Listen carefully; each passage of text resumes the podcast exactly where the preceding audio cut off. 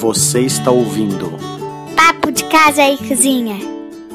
Se cuidar da casa e da família sem estresse é o que queremos, cuidemos também de nós mesmos.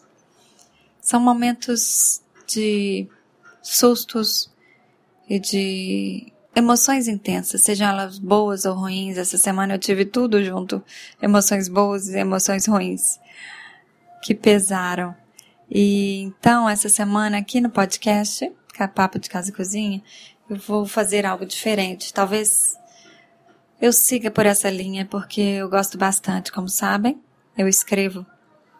E como toda pessoa que escreve, lê, lê muito. Então hoje eu vou trazer uma citação para a gente pensar a respeito, que a gente deve cuidar também da gente, parar para melhorar, fazer melhorias internas, sem estar tá culpando os outros por questões nossas e tentar entender o que não está funcionando bem em, em nossas ações, em nossos pensamentos.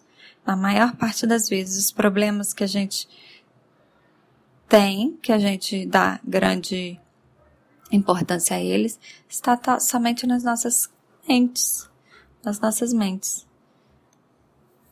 Problemas existem sim, a gente tem que saber lidar com eles, enfrentar nossos medos, enfrentar nossas angústias, mas a gente deve evitar culpar o outro por questões que são nossas. Então, então lá vão citações de Rainer Maria Rilke, um escritor que eu adoro, é, de sua obra Cartas a um Jovem Poeta, que eu recomendo a todos.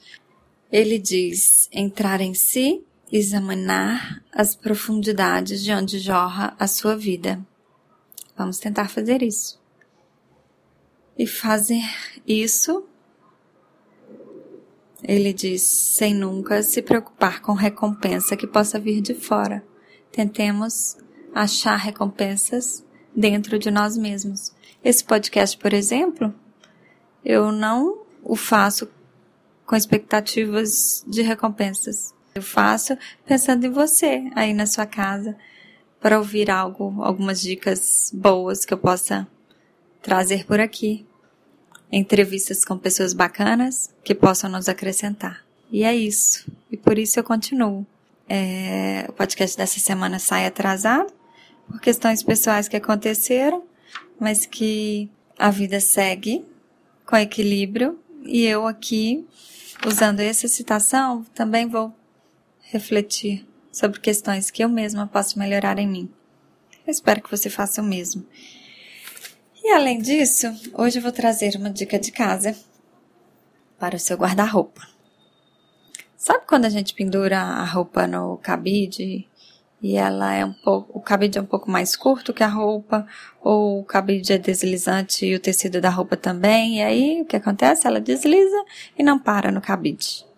Toda hora a gente tem que voltar essa roupa pro cabide. Sabe um truque é, bacana e pequeno que a gente pode fazer?